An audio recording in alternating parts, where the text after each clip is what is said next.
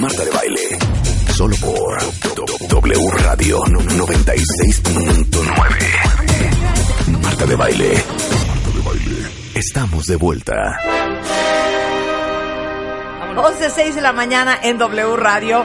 Eduardo Calixto es de ¡Bravo! House. Bienvenido, Eduardo. Un honor, muy buenos días. Neurofisiólogo, es médico cirujano, pero es maestro y doctor en neurociencias por la UNAM.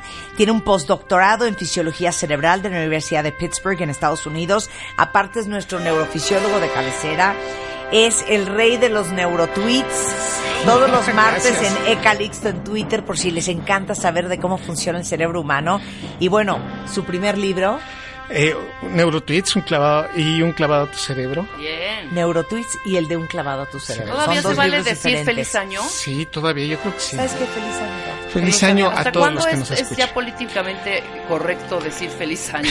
Pues si no lo has visto a la persona. Pero si no Sí. la has visto y la ves hasta, de- hasta octubre, Ay, o no sea, seas payasa. No seas payasa, Rebeca.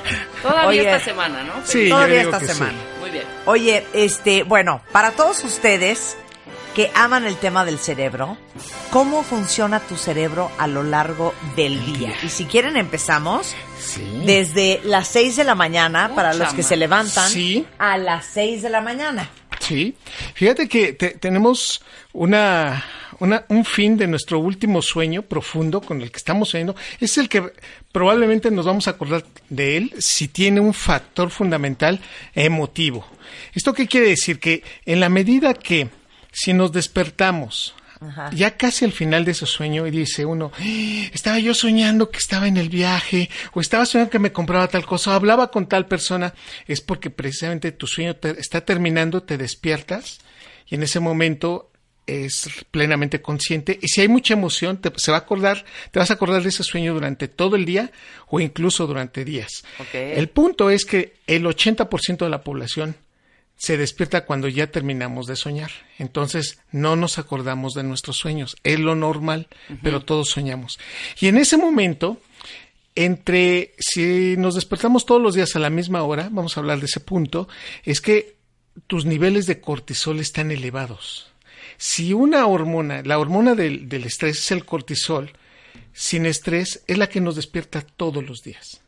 El hecho de que entre 40 minutos, media hora antes de despertarnos, viene un pico de cortisol, se incrementan los niveles de glucosa y el cerebro automáticamente se activa antes de despertarnos. Wow, Y ese es el punto esencial, porque si no te imaginas, si no tuviéramos esto, o en su defecto, te despiertan como a las 3 de la mañana así de, Rebeca, Marta, este, despierta. Entonces, eh, eh, te cuesta aproximadamente entre segundo, segundo y medio de entender en dónde estás, qué está pasando. Yo diría minuto y minuto y medio. ¿eh? Entonces, esta circunstancia, de, si no tuviéramos estos niveles de cortisol, sería mucho problema despertarte, decir en dónde estoy, qué voy a hacer, Reaccionar. y rapidísimo el cortisol te dio, te- es el que se puso a cocinar niveles de glucosa previos para que tus para que tus neuronas estén ya conectadas justo al momento de despertar. Entonces, ese es el principal factor que se va a dar a las 6 de la mañana. Y fíjate nada más, fíjense nada más, queridos cuentavientes, nos metemos a bañar y es la primera liberación de endorfinas en el día. Ok. Eh, La sensación del agua calientita, dependiendo cada quien, hay quien les guste el agua fría, pero ¿Nos el hecho de, de bañarte te pone contento. Yo no conozco a nadie que salga del baño maldiciendo diciendo, ah, maldita sea, ya me bañé. No, puede ser que entres a- a- para meterte a bañar con dificultad, eh, un poco motivado, incluso sí, tal vez molesto, pero el baño te genera liberación de endorfinas. Este factor es fundamental, es la primera liberación de endorfinas. Por eso, si queremos empezar un día exitoso, por favor, báñese en la mañana. Espérame, espérame, espérame, espérame, espérame.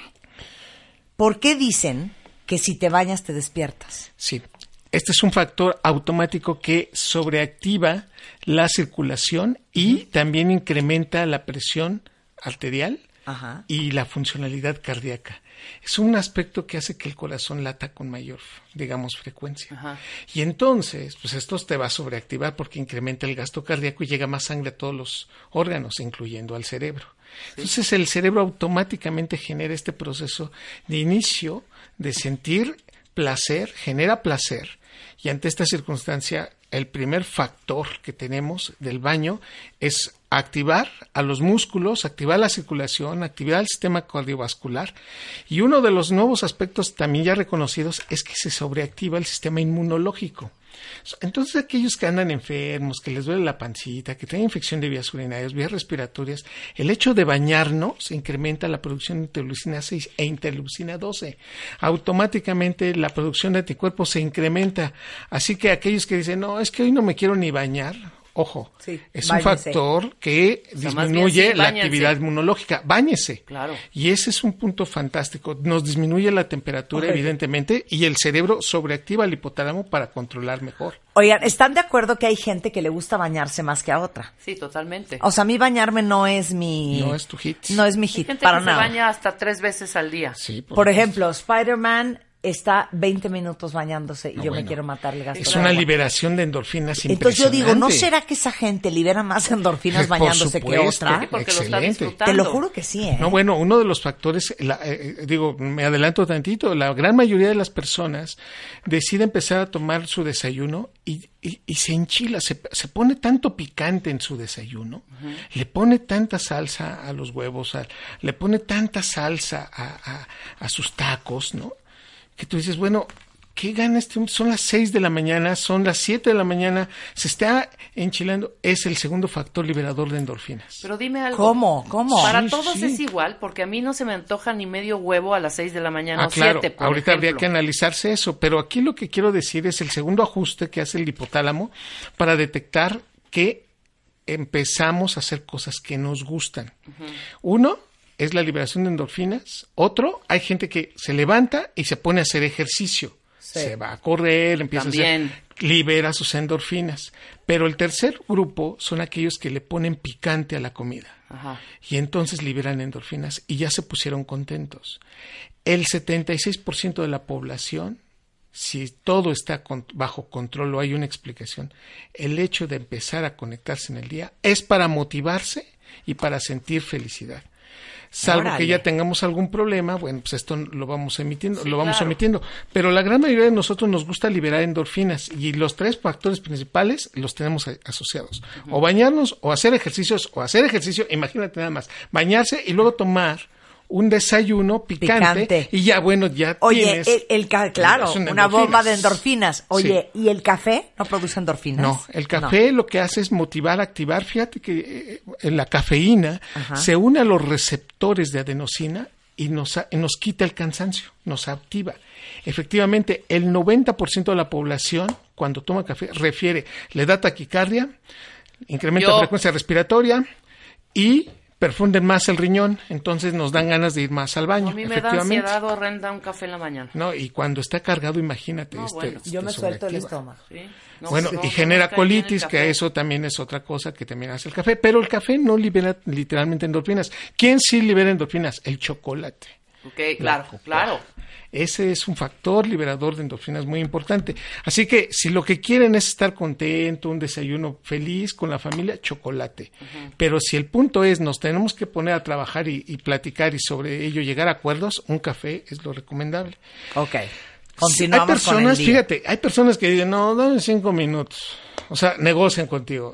Otros cinco minutos. O tú, o contigo mismo, así de, Sí, sí. ya son Snooze. las, hijo, dame, cinco minutos más. Tienes que prender la luz. Sin luz, puedes quedarte dormido otra vez. Es un riesgo estar negociando en, en oscuridad. Se te van a ir 20, 30 minutos. Por favor, si, tú, si tus adolescentes no se quieren levantar, préndele la luz. ¿Por qué? Porque sin luz el hipotálamo no está activo. Con luz el hipotálamo se activa. Entonces, córrele las cortinas, prende la luz, haz actividad de mayor iluminación que en el cuarto va a generar que el hipotálamo automáticamente se conecte y te despiertes porque te despiertas. Nadie en su sano juicio se quiere dormir con la luz prendida. Sí, no, nadie, claro, por supuesto. Y para despertar el Yo hipotálamo. si me tengo que levantar a las 7, Sí. pongo el despertador a las cinco y media. Sí. Yo sé que para, para yo despertarme a las 7, Es me meto a bañar y a las 8 ya estoy a gusto, perfecto, con Sí. calma, ¿no? Haciendo Sí. mis cosas para llegar a radio. Sí. Ok. Entonces, si lo pongo a las cinco y media, me despierto, me da una ilusión cañona saber que tengo todavía horita y media. Sí, Y a mí sí me funciona cañón. sí. O sea, me duermo otra vez y me puedo despertar perfectamente a las 7. No, es que, es Lo que- que no puedo hacer, y te digo que sí es fatal, si a las 7, que ya abrí el ojo perfecto, hago esos 10 minutitos, ya no hay manera de despertar. Es así de, uy, eh, la pesadez para despertarme es terrible, sí. ¿No? a mí Sí, inter- total. dormir no me interesa tanto. ¿No? ¿Qué te Entonces, interesa entonces? yo ni uso despertador. Ajá. Se los juro que yo puedo programar mi cerebro para la mañana siguiente. ¿Ah, sí? Si yo me tengo que levantar 6.45 la mañana siguiente, Sí. digo, mañana me voy a levantar 6.45. Y a las 6.42 abro No, el yo sí necesito Y me levanto como resorte de la cama, dice Juan que me escupe la cama. Pero a mí eso de estar dando vueltas de tantito más, no quiero, espérame, cinco minutos. Ay, no, no, para nada. Bueno, pero, Bueno, eh, pero ¿en qué circunstancias? ¿En Claro. todas? En todas. O sea, trabajo o en vacación. fin de semana, porque en yo en vacación, no, uy, hombre, como me quiero, resorte a las quiero 6 de la mañana. claro. Eh, Un, un aspecto muy interesante. eh, Hay una parte en el cerebro que se llama sustancia reticular ascendente, que es la que activa la corteza cerebral. Cuando hay luz, la sustancia reticular ascendente se activa y es capaz de quitarnos cualquier factor de sueño. Y esta no solamente se activa con luz, sino también con ruido. Sí, Por eso claro. hay personas que escuchando cualquier ruidito automáticamente activan esto y, y activan a su corteza cerebral. Y este factor de comunicación con el hipotálamo, y fíjense nada más con esto, ya traemos el cortisol alto y los niveles de glucosa alto, te da más o menos para no tener hambre en los siguientes 45 minutos. Entonces, salvo que estés privado de alimento, la gran mayoría de nosotros nos levantamos y no queremos comer nada. Y te dicen, oye, pues, va, siéntate a comer el menudo de anoche, ¿no? O de antier. Oye, no, no, la gran mayoría de nosotros, salvo que vayamos haciendo hábitos, pero el cerebro no tiene hambre a las cinco y media, seis, siete de la mañana. ¿Por qué? ¿Hay Porque, alguna lo- razón? porque los niveles de cortisol que se incrementaron media hora antes de levantarnos Ajá. es lo que nos mantiene con niveles altos de glucosa. El páncreas se activa y genera una liberación de glucagón, que es una es la, la- la hormona antítesis de la insulina y entonces nos está haciendo que nos gastemos nuestras energías que tenemos en la grasa, en el hígado, Ajá. para entonces también tener altos los niveles de glucosa. De tal manera que, en, de- en otras palabras, el cerebro no se va a preocupar por tomar un desayuno hasta que ya nos vea con endorfinas levantadas y con una gran actividad de luz en el cerebro, o sea, que los ojos claro, están abiertos. Y Ya en ese sentido, momento, ¿eh? ese proceso, entonces ahora sí, el cerebro, una hora, hora y media después de levantarse es cuando ya tiene hambre. Y entonces cuando empieza gradualmente a pedir. El hipotálamo se activa y entonces don hipotálamo dice, quiero desayunar. Pero también depende de la actividad que estés haciendo y depende de lo que hayas comido el día anterior. Si el día anterior comiste carne, puedes disminuir, carne roja, puedes disminuir tu carga calórica al día siguiente. Pero si el- un día antes comiste pescado, tu carga calórica se incrementa. ¿Qué quiere decir esto? El pescado es una proteína, tiene una proteína que fácilmente se digiere y automáticamente te da más hambre en cuestión de cuatro horas porque permite un vaciamiento gástrico. Sí. La carne roja no. Y por lo tanto, mensaje, si usted no quiere padecer de hambre en la mañana, lo recomendable es que un día antes usted come carne roja, va a tener más sustrato para aguantar al día siguiente. Entonces, esta circunstancia también nos lleva a que pues, muchas personas que vienen haciendo dieta a los 30 minutos ya tienen hambre, 40 minutos ya tienen hambre. Sí, sí, sí. Y en ese momento se activa la tiroides. Y, y es una circunstancia que la tiroides a- incrementa o acelera el metabolismo. Y a este punto las hormonas tiroideas te hacen que generes calor. Y entonces viene una dualidad metabólica muy importante. Tu cerebro se está activando, la hormona tiroidea incrementa la liberación de neurotransmisores y es entonces también un activador de tu día cotidiano. Si tú no te mueves, no te activas, si estás más tiempo acostado, la hormona tiroidea le cuesta más trabajo activarse. Y por lo tanto, aquellos que hacen ejercicio son los que más activan a la glándula tiroidea. Y es por eso que aquellos que están corriendo, incluso ven ustedes la velocidad de pensamiento que tienen, aquellos que están haciendo aeróbics, aquellos que están haciendo ejercicio por las mañanas, la velocidad de pensamiento es más rápida con respecto a aquellos que duerme- duermen hasta dos horas más después de las seis de la mañana. Este factor el cerebro lo, lo premia mucho. Entonces, hacer ejercicio y incrementar la hormona tiroidea nos hace sentir y entrar, lo que dicen todos, en calor, pero que en realidad es activar el metabolismo. Y ante esta circunstancia, bueno, nuestra corteza cerebral dependiendo de cómo hayamos dormido, si dormimos en promedio más de seis horas, entonces pone mucha atención. ¿Cuál es el horario que empieza a poner más atención el cerebro? Entre las 10 de la mañana y las 12 del día. Es decir, a la hora del programa, el 95% de las personas Están más concentrados. es cuando ponen o ponemos O más, más atención, atención, que con respecto a, cua- a todo, los, todo el horario del día, Yo no podría hacer este programa a las 6 de la mañana, por ejemplo. por ejemplo, o a las 5 de la ¿Qué, tarde. Marta? Si No, te no, levantas no. como resorterita. No, pero no estaría lúcida. ¿Crees? Sí, yo pienso que no estaría lúcida. No sé. A mí porque Para yo... estar lúcida, según yo, se necesitan como por lo menos una hora. Y Así, es- bien fíjate, prendida. Y, y aquí eh, eh, también Sí, eso depende reaccionar. de la ontogenia, es decir, de la evolución de cada uno de nuestros cerebros. Los niños y los adolescentes tardan prácticamente después de las 9 de la mañana para entrar en esos estados de lucidez y de congruencia. Por eso, en, eh, en estudios ya muy bien diseñados, se indica claramente que un adolescente, un niño y un adolescente debería empezar a estudiar después de las 9 o 10 de la Es mañana. cierto. Mira, Yo claro. también. Hay un libro que se llama The Power of Sleep que habla justamente de eso. Que es un crimen que los niños estén en clases de matemáticas a las 7.45 de la mañana. No, bueno. Los niveles de atención son muy bajos. Claro. O sea, no hay manera. Pongan Y- una clase fácil. Es más, pongan educación física a las 7.45. Anda, que por hagan ejemplo, ejercicio. ¿no? por Claro, ejemplo, Claro. que eso es muy recomendable ahora con estos cambios, ¿no? Ahora imagínense ustedes que están en la universidad, examen de 7. No, bueno. manches. No, Bueno. Imagínate todos estos factores que gradualmente, ya después de los 30, 32 años, el horario se empieza a mover y entonces sí tenemos mayor actividades después, más o menos a las 6 de la mañana. E- e- ese es el punto. Queremos tratar a los cerebros de los adolescentes como si fueran ya cerebros adultos, Claro. cuando ellos están todavía adaptando muchos de sus horarios a estas etapas.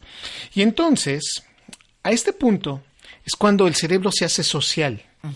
El cerebro social es un cerebro necesario en la vida. Si no te sonríen, si no te abrazan, si no te saludan, automáticamente tu cerebro tiene un factor de cambio conductual cercano o a la melancolía o a la tristeza constante o al enojo. Si yo llego, Ajá. es más, si fuéramos vecinos y salgo y, y veo hacia a, a Marta, le digo, ¿qué tal Marta? Buenos días. Buenos días, vecina. ¿Cómo amaneció el día de hoy? Y no, y no nos contesta, Sí, o se sube a su es- coche y se va, aunque la justifiquen y que te digan, ah, sí es. Es que ella, de- ella a las mañanas siempre está con carota, ¿no? Ese, ese factor, el hecho de que te saluden, el hecho de que la tomes en- de, la, de mano a una persona, genera algo fantástico y es liberación de oxitocina. Sin oxitocina, tu cerebro entonces no tiene ese factor social necesario. Comentario, por favor, traten ustedes de hacer las cosas sociales por bien, ya, ya no por los demás, sino por beneficio tuyo. Cu- ¿Cuál es ese punto? Buenos días, ¿cómo estás? Perfecto. Mira, ya no te esperes el resultado del, del saludo. El hecho de estar diciendo algo benéfico para otra persona Te ayuda. genera oxitocina, te tranquiliza, te hace empático. Esta circunstancia es fantástica para el cerebro. Si el día empieza con un enojo, con una mala cara, con una, una grosería, una mala actitud, sí te puede hacer un mal día porque los niveles de oxitocina sí se vienen abajo. El hecho de que le des el beso a tus hijos, el hecho de que te saluden, el hecho de que te manden un mensajito, es fundamental cuando despiertas. Se aliviana. Una sonrisa libera oxitocina. Y además, si ya traes buenos niveles de endorfinas porque te bañaste, desayunaste o hiciste ejercicio, bueno, este factor con oxitocina hace un cerebro más social versus o en contra. Un cerebro que ya va enojado tiene un problema y ya tiene una complejidad. Es un problema real a esta circunstancia. Bueno, ¿Qué pasa con los que ya, Eduardo Calixto, se despertaron, desayunaron, dijeron los buenos días, están Sí. llenos de oxitocina, endorfina, Sí. etcétera, etcétera? Y a las 12, así rigurosamente, Sí. un sueño y una pesadumbre. ahorita vamos allá, después del corte, no se vayan. Escuchas a Marta de Baile. Por W Radio 96.9. Marta de Baile. Hacemos una pausa. Marta de Baile. Solo por W, w Radio 96.9. Estamos de vuelta. Estamos de regreso en W Radio platicando con Eduardo Calixto. Eh, él es neurofisiólogo, es maestro, doctor y tiene hasta un postdoctorado en fisiología cerebral de la Universidad de Pittsburgh. Y ya saben que es nuestro fisiólogo de cabecera, hablando de cómo funciona nuestro cerebro a lo largo del día.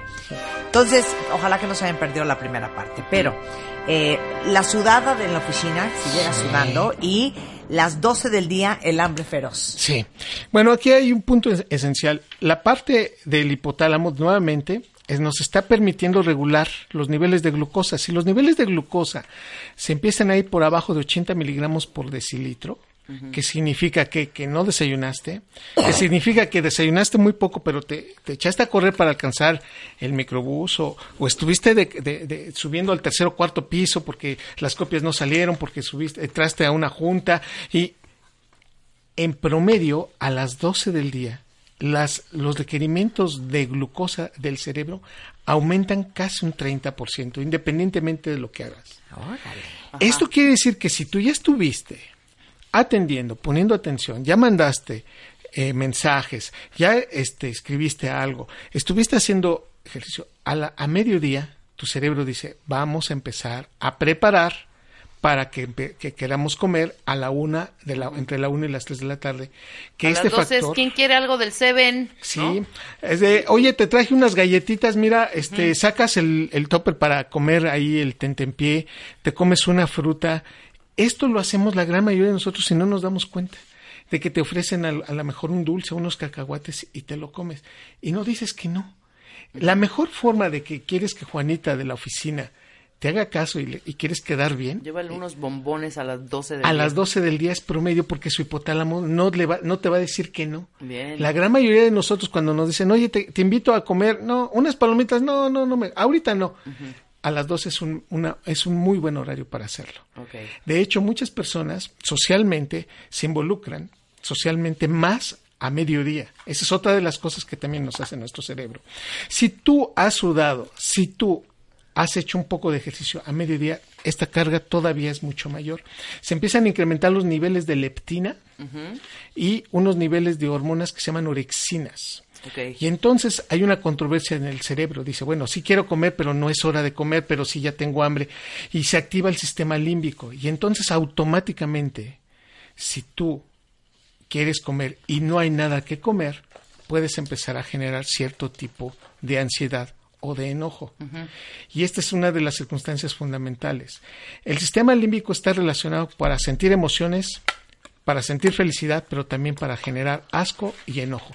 Las mismas neuronas son las que hacen todo esto. Asco y, y Enojo, enojo. emoción, felicidad. Y fíjate muy bien, si yo voy y traigo uno de estos refrescos negros, ¿no? Con, con este, con una, Con gas. una, Una línea, gaseosa. una gaseosa con un Con una coca, Eduardo. Ah, bueno, ya. yo no quería decirlo, pero bueno. Y, y tú así como que, ay, una, oye, ¿me das? Y te digo, no, no, ¿qué crees? Este, pues ya le tomé, ¿no? Ya le chupé. Automáticamente tu cerebro, en estas condiciones, estamos hablando más o menos a Siente mediodía, odio. siento coraje y siento una frustración y decirme, oye, nunca te pido nada, fíjate, Sí. y me dices que no, Ajá. y es una aversión a ese proceso social. Te molesta. Y entre más lo desees, más te molesta. Oye, pues vete por un café, ¿no? No, vete tú. Claro. Yo fui ya hace dos semanas. ¿Por qué me mandas a mí? Ya es una molestia. Entre más deseamos cosas y más actividad del sistema Claro. límbico a esta hora del día, más coraje te da. Oye, pero lo que me traumó es que entre más hambre tienes Más coraje tienes. Y menos atención pones. Se te Sí, va. claro, pues y estás entonces estás dándole hacer vuelta. dejen, güey. dejen ir a la maquinita. Sí. Porque entre más hambre tienes, menos atención vas a poner. Sí, Sí, exacto. Y en ese punto es, si tú sabes que a esa hora te va a dar hambre, por favor, no generemos leones dentro de las oficinas, dentro de la casa. Y esto lo vemos tradicionalmente. Quien está preparando la comida está probando la comida y ella no tiene ese factor. Esa persona no tiene ese factor. Sin embargo, aquellos que llegan y dicen, oye, ya tengo mucha hambre, y, lo, y les pospones la entrada de comer, Sí, se enojan. O llegas al restaurante y ves que te, y te sientas y atiendan al de al lado. Señorita, llevo 15 minutos Oye, esperando y no me oye toman pero la le serviste más, le serviste rápido Sí. a él y a mí no. Y entonces ya te enojas. Es un Claro. factor fundamental. Ok, ya comiste. Ya son las cuatro. Tu cerebro empieza a tener una relajación.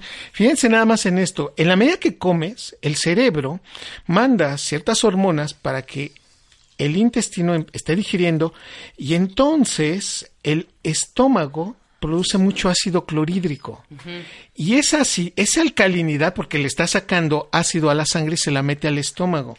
Esa alcalinidad hace que el cerebro, la sustancia reticular ascendente, disminuya su actividad. Por eso da sueño. Esta es la explicación del del mal de puerco. puerco. Por una alcalosis metabólica porque estás digiriendo. Uno. Y dos, hay mayor cantidad de sangre en tu intestino. Y tu cerebro tiende a dormirse o tiende a disminuir su actividad y si estás privado de sueño, si te duermes y si aumenta la temperatura, no te cuento. Te puedes quedar dormido sentado, incluso manejando. Si hay una privación de sueño, lo peor que puedes hacer es comer carnes rojas y entonces sentarte con un poquito de calor te va a dar mucho sueño. Comentario. Si no queremos que nos dé el mal de puerco, si no queremos, no queremos que nos dé la alcalosis, hay que caminar. Y esto ajusta precisamente para que la actividad cardiovascular se incremente y el cerebro se despierte, la sustancia reticular ascendente, aún con la alcalosis, se tenga que poner activa otras O cosas. sea, después de comer no te vayas a echar a tu, a tu escritorio, pues. No. Y lo más importante, yo hasta hace poco desconocí este dato que se los voy a platicar a ustedes. La voz humana es uno de los factores más importantes para inducir plasticidad neuronal. ¿Qué quiere decir? Si tú te pones a hablar con alguien, te va a despertar. Si tú pones a comunicarte con alguien, automáticamente, y es interesante lo que estás escuchando, te va a activar el cerebro. Por lo tanto, una buena plática hace una excelente sobremesa y no te permite los efectos de la alcalosis metabólica. En otras palabras, por favor, si van a comer y está muy fuerte la comida y están digiriendo muy fuerte, por favor, platiquen. No quieren platicar, pongan música. Es un factor de activación del cerebro. Y entre más rápido sea el beat, la música, entonces es otro factor de liberador de endorfinas que te puede poner contento, pero te mantiene activo y te está generando una liberación muy importante de endorfinas, que eso le gusta mucho al cerebro. Si ya se dieron cuenta, el cerebro le gusta mucho liberar endorfinas. Sí. Claro. Si ahora... A la menor si- provocación. Si, comes carbohidratos o es una de las comidas que más te gusta, también liberas dopamina. Entonces, dopamina con endorfinas ya no te cuento. Es uno de los factores que también nos gusta. Si algo nos mueve en el día, es la comida de mediodía o la comida de, de la mitad del día. Sí, estar picoteando a esa hora. ¿cómo Esa no? parte es fundamental. Y si es picosa, bueno, ya te entenderás, ya entenderemos cómo el cerebro busca las endorfinas a través del picante. Finalmente, bueno, ya el sol empieza a cambiar, la temperatura empieza a disminuir. Son las seis de la tarde y es hora de salir. Sí, como los picapiedra. Y entonces Ya, ya estás listo para salir. Cuando el cerebro ve que hay una disminución de luz, independientemente de la hora, se empieza a disminuir su activación. Esta es una de las situaciones por las cuales, aún siendo, eh, por ejemplo, cuando teníamos el, en el horario, que eran las 7 de la noche y teníamos luz, no nos sentíamos tan cansados, que ahora teniendo las 6 de la tarde con poquita luz nos sentimos muy cansados. El cerebro responde automáticamente a la intensidad luminosa, pero por el hecho de haber sentido que ya hiciste algo, que cumpliste un objetivo, ya se siente cansado. Exacto. Ese es uno de los elementos fantásticos. Mira, si tú a las 3 de la tarde terminaste lo que tenías que hacer, tu cansancio es un cansancio físico que lo disfrutas. Pero si no lo has hecho, es un cansancio físico que te desmotiva. Por lo tanto, sí les pido, queridos cuentavientes, que por nociones nada más de la neurofisiología aplicada, pongan un objetivo que puedan cumplir antes de las 3 de la tarde. Y ya cumplido, es una motivación que empodera, que hace que el cerebro libere endorfina y que se sienta útil. Porque si no lo hacen, a las 6 de la tarde se siente uno ya muy angustiado de que no ha cumplido lo que tenía que haber hecho en el día porque llegaron y te quitaron, te, te movieron y te dieron otra tarea y tú dices, híjole, son las 6 de la tarde, ya voy a salir y voy a empezar con lo que debía haber hecho a las 9 de la mañana. Pero también por la cuestión de la luz, por eso cuando es horario de invierno, Sí. horario de verano, dependiendo de, de cu- cuándo amanezca, sobre todo en el invierno, ¿no? Que son las 7 de la mañana y, Y está todo oscuro. está negro y son las 6 de la tarde y parecieran las 9 de la noche. Sí. no funcionamos igual. No. No, claro que no. Este es un factor que nos cansa más. De hecho, dense cuenta, en Deprime invierno más. exactamente disminuye mucho nuestro comportamiento, incluso el sexual. Ya no te da tanta pasión por decir, es que me quiero ir a dormir hoy más temprano. Es que no, hoy mejor mañana, ¿no? O el fin de semana, mira, lo hacemos ya con premeditadamente. Esta circunstancia es que el deseo sexual disminuye mucho en las en los procesos donde la luz está disminuyendo. Por eso, cercano a la primavera cambia este proceso y sí nos aumenta las hormonas de Y la las ganas de aparearnos. Exactamente. Nos, nos vemos más guapos en marzo, abril que en noviembre, diciembre.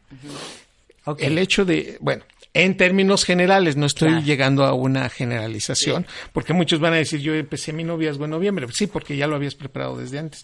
Pero bueno, eh, esta circunstancia de la vida hace que precisamente los niveles hormonales se vayan modificando. Y déjenme contarles, cuando más comemos, cuando más satisfacción tenemos, también liberamos una hormona que se llama somatostatina.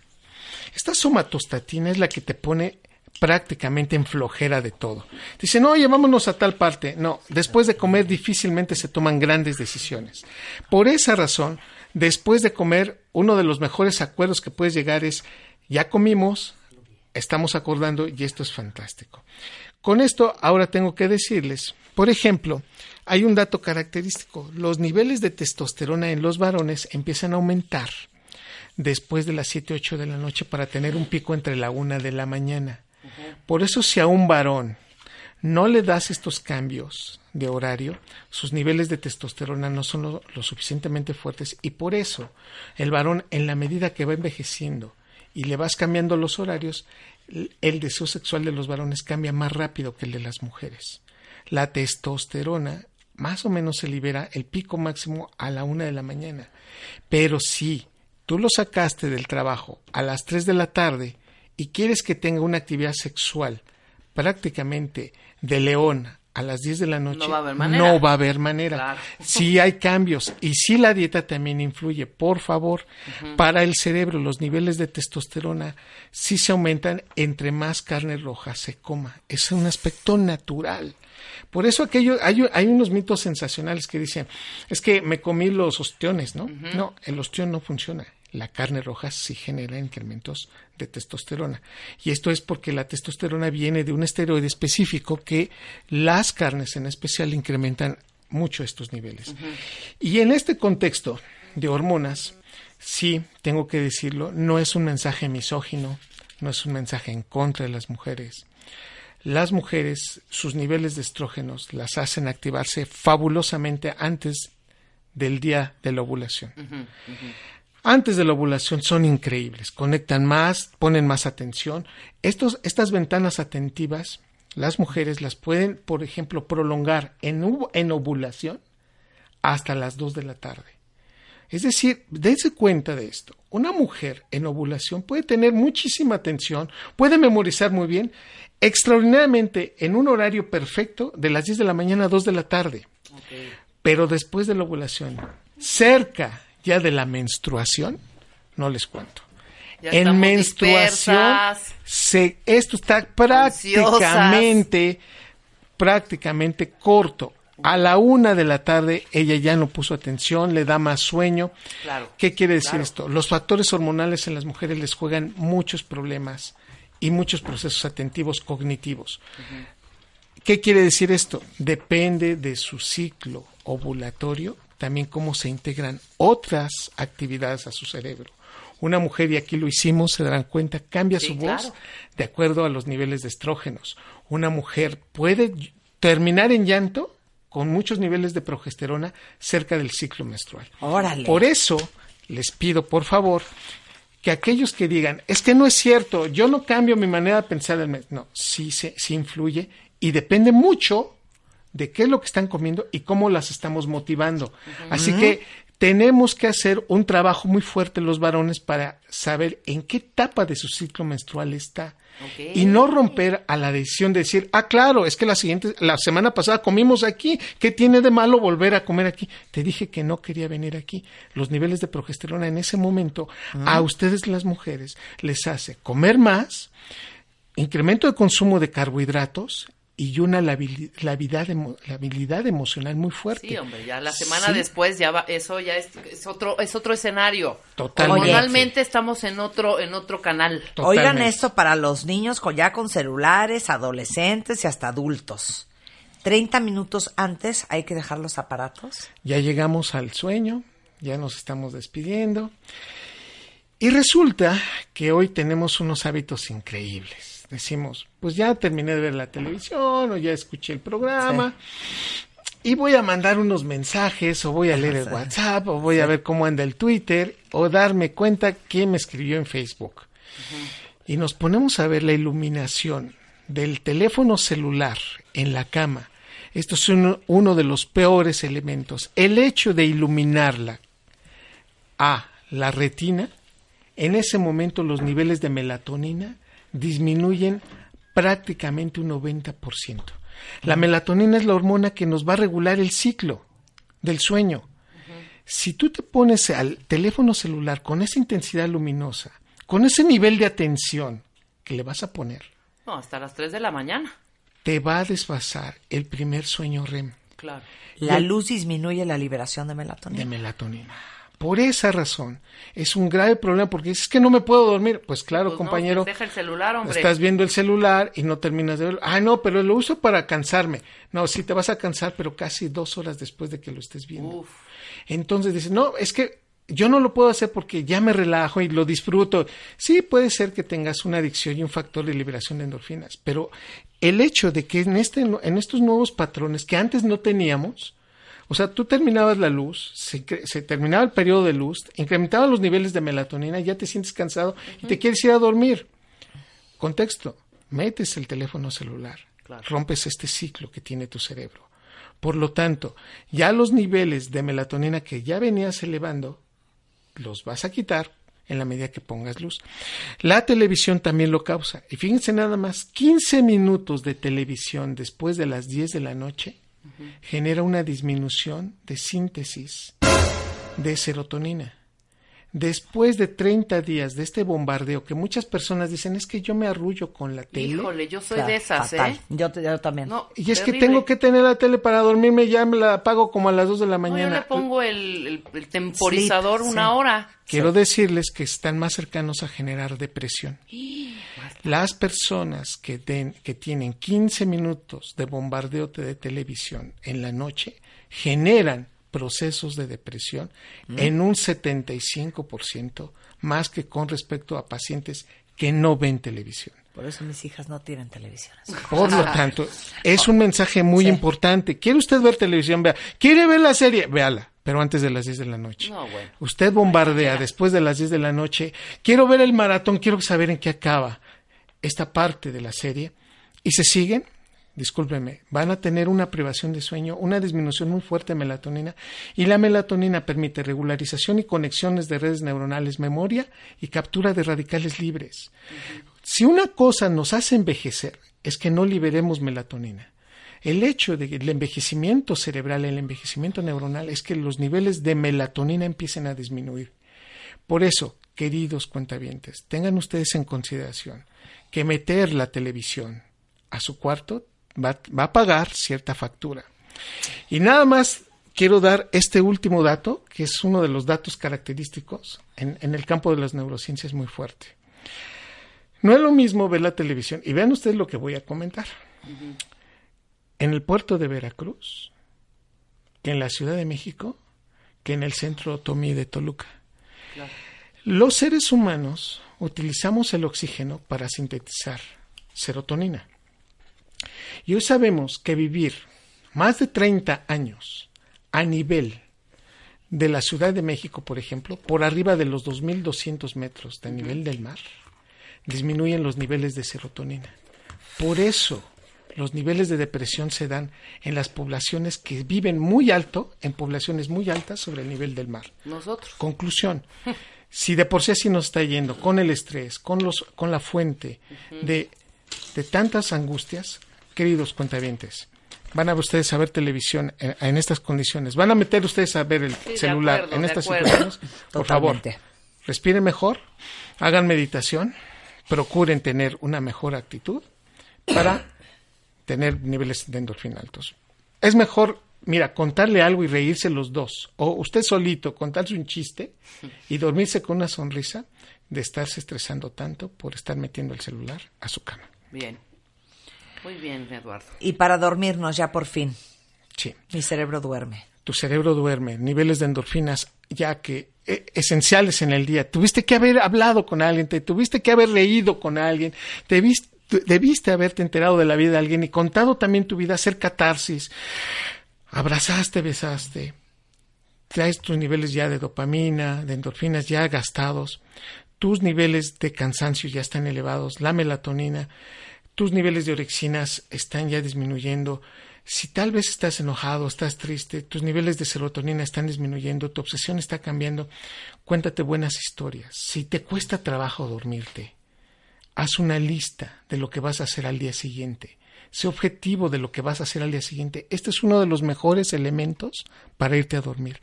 Hoy sabemos que aquellos que no duermen bien, el sentimiento de soledad es más fuerte, porque los niveles de serotonina disminuyen mucho. Comentario. No hay un horario específico para dormir. Sin embargo, sí sabemos que debemos dormir por lo menos más de seis horas en la noche. Es el límite. Por eso les pido, duerman, pero traten de conciliar el sueño y negociarlo con ustedes. Te queremos, Calixto, te queremos. Es un honor. Calixto, hoy aparte es martes de Neurotweets. Aquí vamos a andar. Muchas y gracias. es Calixto en Twitter y en redes sociales. Muchas gracias. Es un honor. Gracias a un ustedes. placer tenerte acá. Eh, hacemos una pausa regresando del corte. Mario Guerra es in the house. Escuchas a Marta de Baile. Por W Radio 96.9. De Baile. Hacemos una pausa.